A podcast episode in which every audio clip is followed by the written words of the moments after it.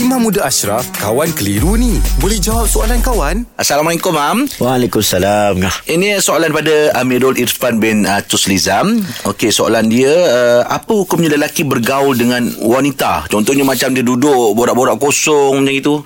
Okey, baik dia simple ya. Ha. Uh, memang ada hukum asal untuk kita bergaul dengan perempuan yang bukan mahram Mm-mm.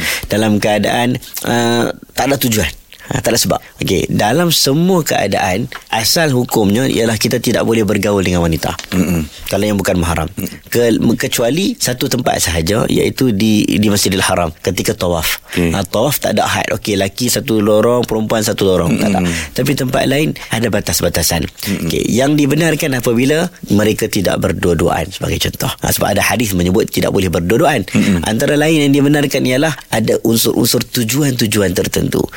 Contohnya ada tujuan dia bekerja, Mm-mm. dia nak bergaul, terpaksa tanya soalan Mm-mm. ataupun nak belajar, terpaksa tanya soalan. Itu pun kalau boleh tidak dibenarkan mereka nak bekerja urusan kerja ni tapi berdua-duaan dalam bilik hotel tak boleh lah. Ah. Kan nak Ah. study ni tapi berdua-duaan tempat gelap tak boleh lah. Mm-mm. Jadi berdua-duaan tak boleh. Tetapi kalau ada unsur-unsur dalam mesyuarat, ruang yang tidak menimbulkan fitnah. Ah. yang tidak mengenangkan masalah dan tidak ada unsur-unsur unsur-unsur syahwat dan sebagainya, maka ianya diharuskan asalkan lelaki dan wanita itu menjaga batas pandangan mereka, menjaga aurat mereka, menjaga pergaulan bahasa-bahasa. Ya. Bahasa kena jaga juga. Yelah. Ha, Satgi nampak macam okey tapi dia melentok-lentok pula. Ah, ah. Ha, la, takhta'na fil qaul fatma alladhi fi qulubihim maradun. Ada orang yang sengaja dia gunakan bahasa yang yang menggoda, menggoda tak boleh. Ah, itu dia. ada tujuan-tujuan yang tak betul. Ah, ah, Maka itu tak boleh.